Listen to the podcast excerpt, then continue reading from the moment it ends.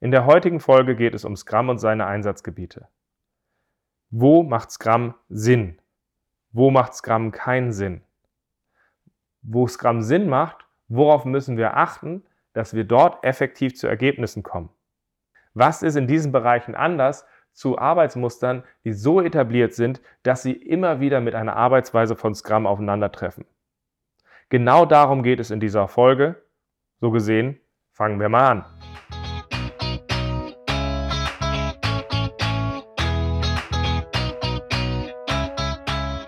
Scrum ist einfach zu verstehen. Die Krux liegt in der Anwendung für deine Zwecke in deinem Kontext. Der Podcast Scrum Meistern gibt dir dazu Tipps und Anregungen. Moin Moin, unser Thema heute Scrum und seine Einsatzgebiete. Schön, dass du dabei bist. Mein Name ist Ralf Kruse. Ich helfe Organisationen durch Training und Coaching agile Herangehensweisen effektiv zu nutzen und das ohne Dogma und Methoden als Selbstzweck. Und letztlich ist das auch die Intention hinter diesem Podcast Scrum Meistern.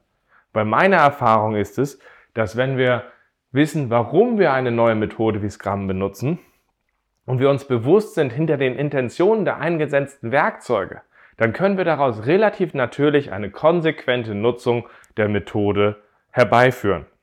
Und das eben ohne den blinden Folgen von irgendwelchen Kochrezepten, oder dem Festhalten an irgendwelchen Glaubenssätzen, sondern ganz einfach, weil es für unseren Kontext Sinn macht. Und genau in dieser Art und Weise wollen wir heute auf das Thema Scrum und seine Einsatzgebiete gucken. Weil letztlich ist es doch so, wir haben einen agilen Hype. Gefühlt soll alles, was nicht bei drei auf den Bäumen ist, agilisiert werden. Dabei müssen wir uns eigentlich eins fragen. Wo machen agile Herangehensweisen Sinn und wo machen sie keinen Sinn? Und es ist auch gut zu sagen, dass es in bestimmten Bereichen einfach keinen Sinn macht, weil sie sind ja aus einem bestimmten Kontext für bestimmte Probleme heraus entstanden. Und wir sollten uns fragen, wie hilft Scrum dabei, in diesem bestimmten Kontext dabei besser zu Ergebnissen zu kommen. Und dabei muss etwas wie Scrum halt auch anders agieren zu den herkömmlichen bisher eingesetzten Methoden, weil wenn es das nicht tun würde, wie soll es uns helfen, zu besseren Ergebnissen zu kommen? Einfach indem wir alte Rollen in neue umbenennen? Einfach indem wir Prozesse einfach anders titulieren? Nee, das wird ja niemals funktionieren. Es muss ja ein signifikant anderes Vorgehen hinterstecken, wenn wir ein signifikant anderes Ergebnis haben wollen. So gesehen möchte ich heute mit euch als erstes darauf gucken, aus welchem Kontext heraus fällt es uns denn so schwer, unser Arbeiten zu ändern? Sprich, wir sollten mal drauf gucken, was zeichnete eigentlich die herkömmliche Arbeitsweise aus, die so erfolgreich war, dass sie bis heute in unser Arbeiten reinwirkt. Dann sollten wir uns fragen, wie versucht Scrum mit diesem geänderten Kontext der gestiegenen Komplexität umzugehen und zu besseren Ergebnissen zu kommen. Und wie wirkt sich das auf die Arbeitsweise aus, auch insbesondere die Arbeit in den Rollen, die wir dabei drin haben. Um dabei halt einfach zu sehen, ah, darauf kommt es an, wenn ich mit Scrum erfolgreich sein möchte. So gesehen gehen wir jetzt einfach mal am Anfang in der Zeit zurück. Und die maßgebliche Zeit, die uns ja geprägt hat, ist die Industrialisierung. Und das ist noch bis heute in unseren Arbeitsweisen, in ganz vielen Sachen, in den Firmen, in denen wir arbeiten, genauso wie in der Gesellschaft vorhanden. Und das liegt ganz einfach auch erstmal daran, dass die Industrialisierung, die Einführung des Managements eine riesige Erfolgsgeschichte ist. Sie hat den Wohlstand, in dem wir heute leben, maßgeblich mitgeprägt, den wir haben und war für den Kontext beeindruckend gut geeignet. Sie ist aber heute an vielen Stellen auch beeindruckend gut deplatziert. Also was hat man damals gemacht in dem Kontext? Naja, es gab einen unglaublichen Bedarf nach Gütern, wo man gesagt hatte, man möchte mehr bestimmte Güter haben, man wollte mehr Wohlstand haben und da ging es vor allem um Masse. Und gleichzeitig hatte man bei den Arbeitskräften das Problem von Arbeitskräften, die lesen und schreiben konnten, die bestimmte Tätigkeiten aufarbeiten konnten, da gab es nicht so viele. Und damals hat man Produkte wie zum Beispiel ein Auto so gebaut, dass wenige Automanufakteure in der Lage waren, die hochqualifiziert waren, aber auch wenige auch angepasste Autos schaffen konnte. Was ich besonders beeindruckend fand, damals gab es zum Beispiel keine einstellbaren Sitze, weil ein Auto wurde für einen Besitzer gebaut und der Sitz wurde einfach auch auf den Besitzer angepasst. Das war natürlich ein Vorgehen, was damals gelebt wurde, was sehr teuer war und was natürlich nicht dazu beitrug, dass man in der Masse Leuten etwas geben konnte. So gesehen hat man dann angefangen zu sagen, wir trennen jetzt zwischen Denken und Handeln.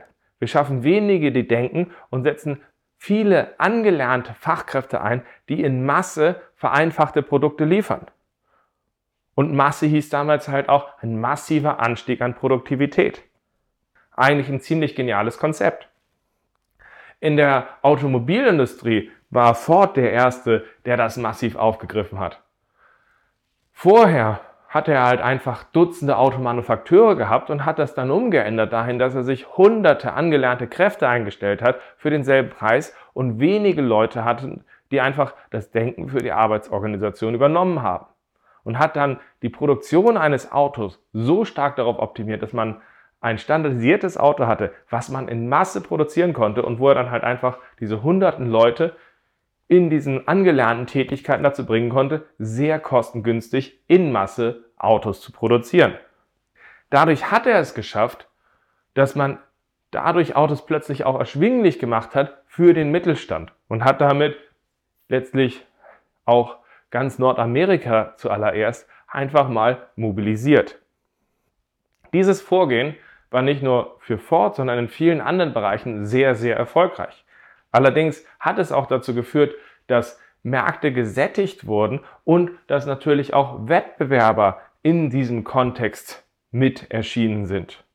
Und das führt dann natürlich dazu, dass sich auch die gesamte Situation verändert. Konkret hieß das bei den Automobilen, dass zum Beispiel Cadillac in die Autoproduktion mit eingestiegen ist, und zwar auch in Masse, allerdings sich anders aufgestellt hat. Die konnten dann nämlich als erste auf Kundenwünsche eingehen. Und wo Ford vorher sehr erfolgreich war, hatten sie dann plötzlich riesige Probleme, weil Cadillac preislich wettbewerbsfähige Autos bauen konnte. Allerdings, wo Ford noch sehr stark darauf ausgerichtet war zu sagen, wir streamline das Auto auf das einfachste, was geht. Du kannst ein Auto in jeder Farbe haben, die du dir vorstellen kannst, solange sie schwarz ist. Das hat er gesagt, was ja auch fair und gut war für den Anfang. Blöd für ihn wurde es nur, wo Cadillac gesagt hat, willst du der Erste sein, der in deinem Auto, äh, der mit, der mit einem blauen Auto durch deinen Ort fährt? Möchtest du der Erste sein, der ein blaues Auto besitzt? Nur für 10 Dollar mehr oder so. Und plötzlich war Ford mit einer Situation konfrontiert, wo er immer noch sehr günstig produzieren konnte, aber plötzlich im Wettbewerb Nachteile hatte, weil plötzlich andere ganz anders auf die Kundenwünsche eingehen könnten und in der Wahl der Kunden, sie sagten, hey, ich kann mir beide Autos leisten, dann nehme ich doch das blaue. Also wir haben durch Wettbewerb, durch die Sättigung des Marktes eine geänderte Kundensituation, einen geänderten Kundenbedarf und der stieg natürlich weiter an, nicht nur in der Automobilindustrie, sondern in allen Märkten. Wir hatten die Globalisierung oder wir haben die Globalisierung, in der halt einfach plötzlich ganz viele Wettbewerber aufeinandertreffen, die plötzlich regional getrennt waren. Wir haben eine hohe Vernetzung in der Arbeit, in einer Arbeitsteilung, die nie da gewesen ist.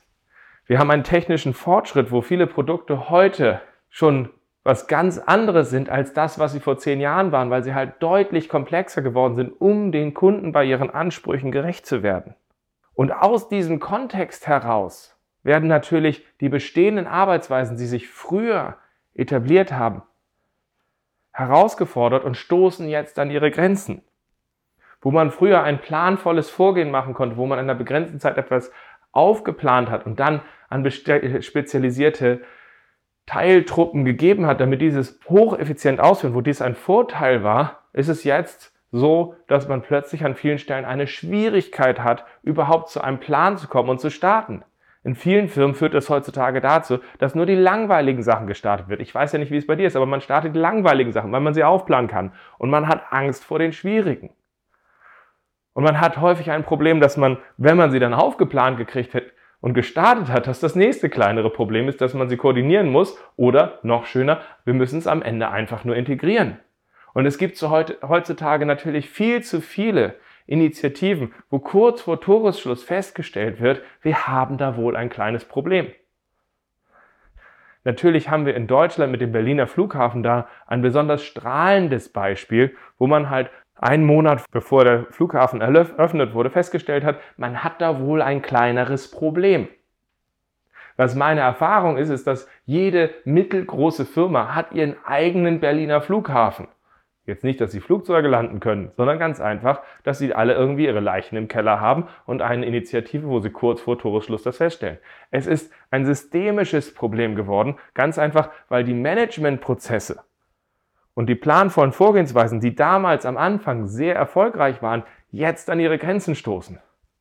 Und es kann doch einfach nicht sein, dass die Planungsmechanismen, die Budgetierungsprozesse, die damals so erfolgreich waren, heute so absurd sind, dass in vielen Firmen ein Wahnsinn passiert, wenn das Fiskaljahr zum Ende geht und man plötzlich feststellt, oh, wir sollten, glaube ich, nochmal unser Budget jetzt verbraten, weil sonst kriegen wir das im nächsten Jahr ja nicht wieder. Und wir wissen ja gar nicht, ob wir das im nächsten Jahr brauchen. So gesehen, kaufen wir damit jetzt irgendeinen Quatsch ein. Da sind doch Sachen ganz fundamental irgendwie aus den Angeln ge äh, gehoben und funktionieren nicht mehr. Und das müssen wir uns halt einfach bewusst machen, dass diese Planungsmechanismen und diese Arbeitsweisen, die damals in der Breite halt sinnvoll waren, und heute für bestimmte Sachen einfach auch noch natürlich immer noch passen, jetzt an vielen Stellen gechallenged werden und dass das genau der Kontext ist, in dem neue Arbeitsweisen wie Scrum greifen und versuchen dabei zu helfen, damit effektiver umzugehen. Wenn man sich jetzt versucht klarzumachen, wie versucht Scrum uns dabei zu helfen, mit dieser gestiegenen Komplexität von Anforderungen, von Technologie umzugehen, kann man sich als bestes Beispiel aus meiner Sicht einen Drucker vorstellen oder einen Druckertreiber. Stellt euch einfach mal vor, dass eins der ersten Scrum-Initiativen ein Druckertreiber war. Weil ein Drucker war früher ein schönes Gerät, das war ein einfaches Gerät. Das war so ein Gerät, das hatte ein Kabel an einer Art von Rechner, funktionierte mit einer Art von Papier, mit einer Schriftart, in einer Farbe, in einer Größe. Das war beherrschbar, da konnte man was Schönes schaffen. Heutzutage ist so ein Druckertreiber was? Naja, es ist ein Gerät von all den Sachen, die ich gerade aufgezählt habe, ein Vielfaches und eigentlich ist es ein Server, der aus Versehen noch ein bisschen drucken kann. Und diese Komplexität, dieser Anstieg an Möglichkeiten, was wir dabei tun können, sorgt natürlich dafür, dass wenn wir in so einem Anstieg an Komplexität arbeiten, wir vielleicht früher das aufplanen konnten und dort noch zu Ergebnissen kommen konnten. Aber wenn wir das heute machen würden, wir ein Problem haben, Entweder zweifeln wir so lange rum, ob das wirklich eine gute Idee ist und fangen gar nicht erst an. Oder falls jemand mal anfangen würde, etwas zu tun, ich glaube, wir machen mal dieses Feature A, kommt irgendjemand ins Eck und sagt, na, sollten wir das vielleicht nochmal von der Seite betrachten oder von der, können wir das so nachjustieren? Und das Gleiche passiert von den Technologien. Ja, ich weiß nicht, ob wir das wirklich weitermachen können. Wäre es nicht vielleicht besser das? Das heißt, wenn man etwas anfängt zu tun, wird ständig versucht nachzujustieren, um bloß nichts falsch zu machen. Und dann geht man nach links, nach rechts, nach links, nach rechts, nach links, nach rechts und kommt keinen Schritt mehr vorwärts. Das ist ein Problem, was ich in vielen Firmen sehe und was es natürlich sehr, sehr schmerzhaft macht. Und das passiert halt auch einfach dadurch, dass wir versuchen, bloß nichts falsch zu machen. Eines der Mantren in vielen Firmen ist, Do it right the first time. Lasst uns bloß nichts falsch machen. Das funktionierte vielleicht früher super, funktioniert vielleicht heute noch in Bereichen super, aber in den Bereichen, wofür Scrum gedacht ist, funktioniert das erstmal gar nicht. Hier müssen wir erstmal Ergebnisse liefern, um aus dem Ergebnis heraus Schritt für Schritt nachzujustieren und zu Ergebnissen zu kommen. Nicht, weil wir es besonders schön finden, besonders elegant, sondern weil es der einzige Weg ist, noch überhaupt zu etwas zu kommen, weil ansonsten kommen wir aus der Diskussion, dem Problem nicht raus oder die Annahmen, die wir getroffen haben, das kann doch nicht zu schwer sein, brechen uns sonst später das Genick. So gesehen würde man in einem solchen Fall halt einfach sagen, wenn wir dort Scrum benutzen, schaffen wir was ganz Einfaches. Wir stellen uns dazu auf. Wir stellen uns passend dazu auf. Und eine passende Aufstellung heißt halt nichts weiter, als dass wir sagen, anstelle, dass wir uns in den bereichsweisen Klein-Klein verlieren, schaffen wir eine schaffen wir ein cross-funktionales Team, ein Team mit allen Fähigkeiten, was an dieser Sache direkt Tag für Tag arbeitet, damit wir halt eben nicht in unserer bereichsübergreifenden Kommunikation hängen bleiben, sondern einfach aus dem Team heraus uns fragen, wie müssen wir uns jetzt als Gruppe zusammenraufen, um ein Ergebnis zu schaffen. Ganz einfach. Beziehungsweise wir können uns das natürlich bereichsübergreifend, wenn wir das alles Ping-Pong spielen, beliebig schwer machen. So gesehen, das ist die Idee eines selbstorganisierten Entwicklungsteams. Die Leute kommen in einen Raum, die Leute raufen sich zu einem Ziel zusammen und gucken dann später drauf, ob sie dazu in der Lage sind oder wo sie sich halt noch weiter zusammenraufen müssen. Zusätzlich ist die Idee, wenn wir nicht vom Vorwege das ideale Produkt mit einem idealen Vorgehen und einer idealen Technologie ausplanen können und wir an Annahmen scheitern und sterben, dann ist die Idee ganz einfach zu sagen, wir nehmen uns maximal 30 Tage vor.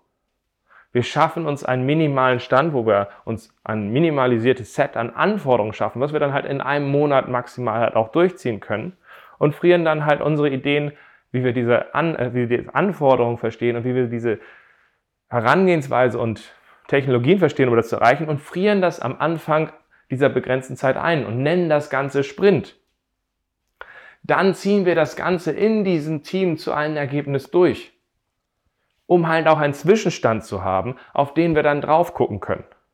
Und natürlich sollten wir uns dabei bewusst sein, dass wenn wir ein solches Ergebnis schaffen, dass es natürlich niemals in der ersten Runde perfekt ist. Es wird ein minimaler Stand sein, der gut genug ist, damit wir zusammen in ein Gespräch einsteigen können ein Gespräch, wo wir dieses minimale Ergebnis uns angucken können und uns fragen können, sind wir in dieser Gruppe in der Lage, zusammen ein auslieferbares Ergebnis zu schaffen?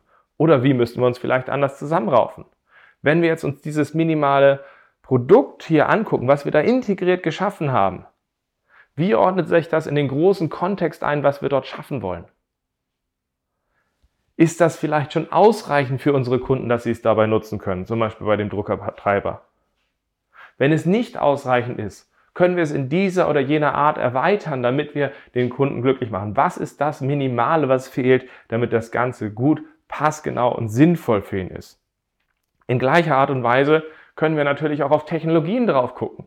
Wir können vielleicht Technologien haben, die wir am Anfang hoch gelobt haben. Und wenn wir jetzt einfach mal sagen, wir nehmen das jetzt in unseren nächsten Sprint mit rein, wir bauen das mit dieser Technologie, können wir am Ende eines Sprints auf das Ergebnis drauf gucken und uns fragen, trägt diese Technologie? Wir haben große Stücke auf sie gehalten. Wird sie diesem gerecht? Müssen wir vielleicht doch auf etwas anderes gehen? Wie müssen wir diese Technologie ausgestalten, damit sie für uns halt auch nachhaltig gut funktioniert? Und zu guter Letzt können wir uns natürlich aus diesem geschaffenen Ergebnis heraus auch fragen, wie hat die Zusammenarbeit in diesem Team mit diesen unterschiedlichen Disziplinen funktioniert? Waren wir in der Lage, damit zu guten Ergebnissen zu kommen? Worauf müssen wir in unserer engen Zusammenarbeit gucken, dass das wirklich gut funktioniert? Und daraus kann man dann halt aus diesen Punkten halt einfach einsteigen, drauf gucken und steuert dann nach. Das nennen wir in Scrum eine empirische Steuerung, basierend auf einer Transparenz, in der wir inspizieren und adaptieren. Und mit der Art und Weise, dass wir diese bewusste Fokussierung in diesem Sprint schaffen, mit dieser Art und Weise, dass wir bewusst darauf eingehen zu sagen, ja, dann schaffen wir halt eine Annahme für einen Sprint, schaffen ein minimales Ergebnis und dann lernen wir Sprint für Sprint dazu, schaffen wir für uns ein Vorgehen, um in diesem Chaos, in dieser Unorganisiertheit zu Ergebnissen zu kommen. Ganz einfach, indem wir Sprint für Sprint dafür dazulernen. Und das ist natürlich ein Vorgehen, das ist zu dem planvollen Vorgehen mit Teilbegabten, also Entschuldigung, hochspezialisierten Fachkräften, wo wir planvoll diese aussteuern, ein anderes Vorgehen. Das heißt, dieses trifft jetzt auf Firmen, wo wir sagen, wir müssen selbstorganisierte Einheiten schaffen. Und diese selbstorganisierten Einheiten brauchen einen Rahmen, der durch Führung gegeben wird. Das heißt, in Scrum hat sich das am Ende so weiterentwickelt, dass es ein Rollenkonstrukt geschaffen wurde, wo man festgestellt hat, okay, wir haben jetzt ein selbstorganisiertes Team geschaffen mit allen Fähigkeiten, was in einem Rahmen agiert, wo es seiner Verantwortung gerecht werden kann. Und drumherum hat man dann festgestellt, wenn man sich gut zu ähm, anspruchsvollen Umfeld mit vielen Stakeholdern aufstellen will, dann hat sich es einfach bewährt, dass wir einen Kundenvertreter schaffen, einen Product Owner, der dabei hilft, dass wir einen Kanal schaffen, wo wir einen Ausblick schaffen, an dem wir uns immer wieder reiben können und zu dem wir konsistent liefern. Das heißt, wir haben bewusst diesen Punkt geschaffen des Product Owners, der uns dabei hilft, eine inhaltliche Zielrichtung zu schaffen und immer in einer Klarheit maximalen Wert zu liefern.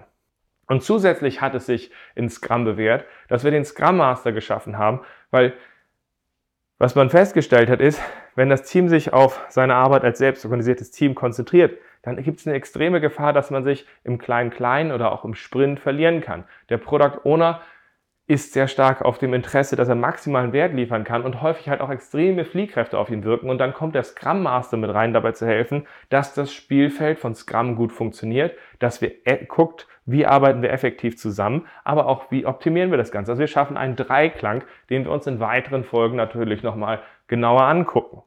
Und aus diesem Dreiklang dieser Rollen, die wir dort geschaffen haben, brauchen wir halt auch ein Umfeld, was eben als Richtung, Rahmenbedingungen und ähnliches dabei schafft. Und das braucht halt eben nicht eine eng aussteigende Führung, mit der wir dort äh, dabei arbeiten, sondern es braucht eine Umgebung, die uns dabei unterstützt, in diesem Ökosystem anders zu arbeiten. Und da haben wir natürlich nicht unwesentliche Punkte, die dabei aufeinander clashen. Weil dieses andere Arbeiten, diese andere Haltung, dieses andere Mindset heißt halt auch, anstelle dass wir planvoll sagen können, wie sieht ein Budget perfekt im nächsten Jahr aus, schaffen wir einen Punkt dabei, wie wir es schaffen, maximal und fokussiert schnell zu liefern. Anstelle, dass wir gut in spezialisierten getrennten Bereichen arbeiten, schaffen wir crossfunktionale Teams, in denen eng und gut und fokussiert zusammengearbeitet werden kann. Und das sind nur einige von den Herausforderungen, auf die wir drauftreffen in dieser anderen Arbeitsweise, die es halt auch einfach braucht, um in diesem komplexeren Kontext mit Scrum erfolgreich zu arbeiten. Natürlich gibt es auch Bereiche, wo Scrum keinen Sinn macht. Ganz einfach gesprochen, wenn ihr einfache Tätigkeiten habt, wo man planvoll vorgehen kann, wo man die Sachen aufplanen kann und dann, ähm, dann ausführen kann. Natürlich müsst ihr in so einem Bereich kein Scrum machen. Scrum ist für die Bereiche gedacht, wo die klassischen Vorgehensmodelle an ihre Grenze stoßen. Scrum ist nicht dafür gedacht, euch in den Bereichen zu helfen, wo es vorher erfolgreich war. Nutzt dort die klassischen alten Arbeitsweisen. Scrum ist dafür gedacht, wo wir plötzlich damit halt nicht weiterkommen. Und es ist an euch, euch dafür konsequent und fokussiert aufzustellen. Durch ein selbstorganisiertes Entwicklungsteam, was die Freiheiten hat, aber auch einen Rahmen und ein Spielfeld, was ihm Orientierung gibt, was eine andere Führung drumherum braucht und so weiter. Also viele Themen, die wir jetzt noch in den weiteren Podcasts aufarbeiten werden. Fassen wir also noch einmal zusammen, worum es heute ging. Klassische Arbeitsweisen, die aus der Industrialisierung entstanden sind, waren so erfolgreich, dass sie bis heute unsere Arbeitswelt prägen. Gleichzeitig sind sie aus der gestiegenen Komplexität der Arbeitswelt so an ihre Grenzen gestoßen, dass wir wirklich Probleme hatten, zu Ergebnissen zu kommen, was dazu führte, dass wir neue Antworten auf diese Probleme brauchten. Und eine dieser Antworten heißt Scrum.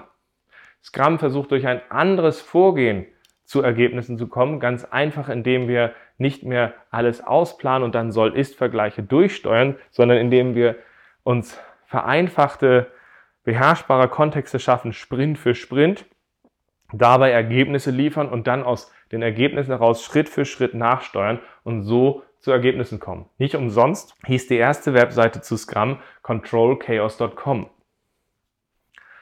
Aus dieser anderen Arbeitsweise heraus sollen wir uns auch bewusst sein, dass Scrum für die gestiegenen Komplexitäten als eine Antwort gilt und dass bei vereinfachten Kontexten, die heute auch immer noch beherrschbar sind, wir natürlich nicht zwingend Scrum einsetzen würden, weil das halt einfach ein Overhead wäre, den wir nicht brauchen. Warum sollte ich diese Art der Arbeit einsetzen, wenn ich es doch gut ausplanen kann?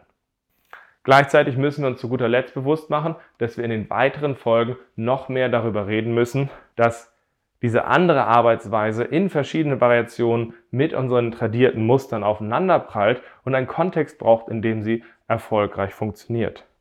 So gesehen hoffe ich, dass dir diese erste inhaltliche Folge eine gewisse Inspiration zu dem, wo, wo Scrum hingehört, geben konnte, dass du dadurch dir auch bewusster klar machst, wo es hingehört und wo nicht und was anders ist.